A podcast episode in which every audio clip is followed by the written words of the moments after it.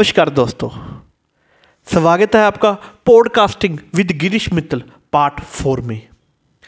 आज हम बात करेंगे खुद को स्थायी रूप से मोटिवेट कैसे करें।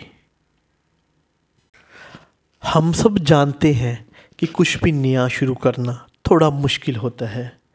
इसलिए आपाधापी मानसिकता को चुनौती देते हुए इसको एक नए काम के लिए प्रेरित करना संभव होता है।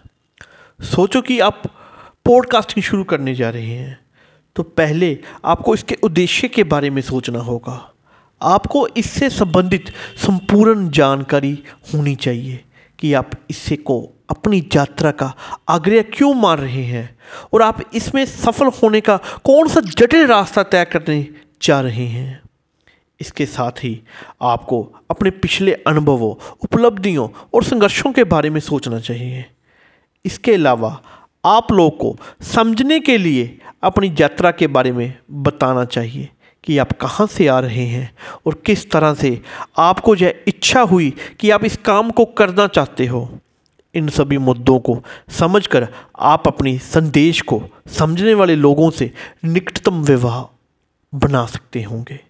यदि आप इसे करने के लिए एक उद्देश्य चुनने में मुश्किल महसूस करते हैं तो आप अपनी खुद के अंदर से आपके बचाव के रूप में एक सरकारी योजना चुनें।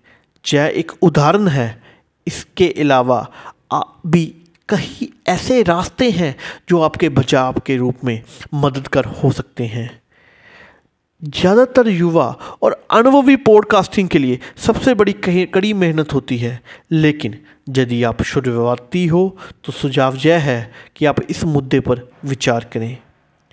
इस मुश्किल के अनुभव से पूछें, आपको इस काम के लिए महत्वाकांक्षी होना चाहिए था क्या? आपको क्या समय लग सकता है जब आप पॉडकास्टिंग के लिए आवाज़ माइक्रोफोन खुद होती है? अब यहाँ तक पहुँच के लिए पहले झुक गए थे या नहीं? आपके पीछे का लक्ष्य क्या है? और आपने उस लक्ष्य को हासिल करने के बारे में क्या विचार किया है? इसके साथ ही आप अपनी खुद की निरंतरता बनाना रखना भी बहुत महत्वपूर्ण होता है। इसके अलावा आपको समय से पहले सो जाना चाहिए। वह रोज़ कुछ नई बात सीखने का प्रयास करते रहना चाहिए। जब आप खुद में अपने सेल्फ एस्टीम को के साथ संज्ञान में रखेंगे तो आपको अपना पॉडकास्ट यात्रा पर चलते हुए अधिक संतुलन मिलेगा। कुछ शोध भी शामिल होते हैं।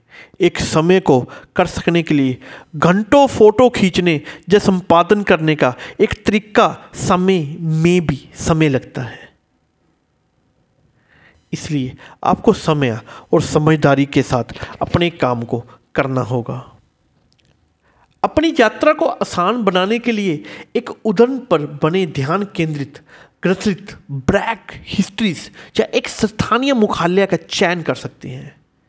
इसके अलावा आप लोगों को समझना चाहिए कि आपके पॉडकास्टिंग को सफल बनाने के लिए कुछ समय लगेगा, इसलिए थोड़ा सब्र और समय, समझदारी से अपने काम लोगों के सामने जारी रखने में मदद करेगा।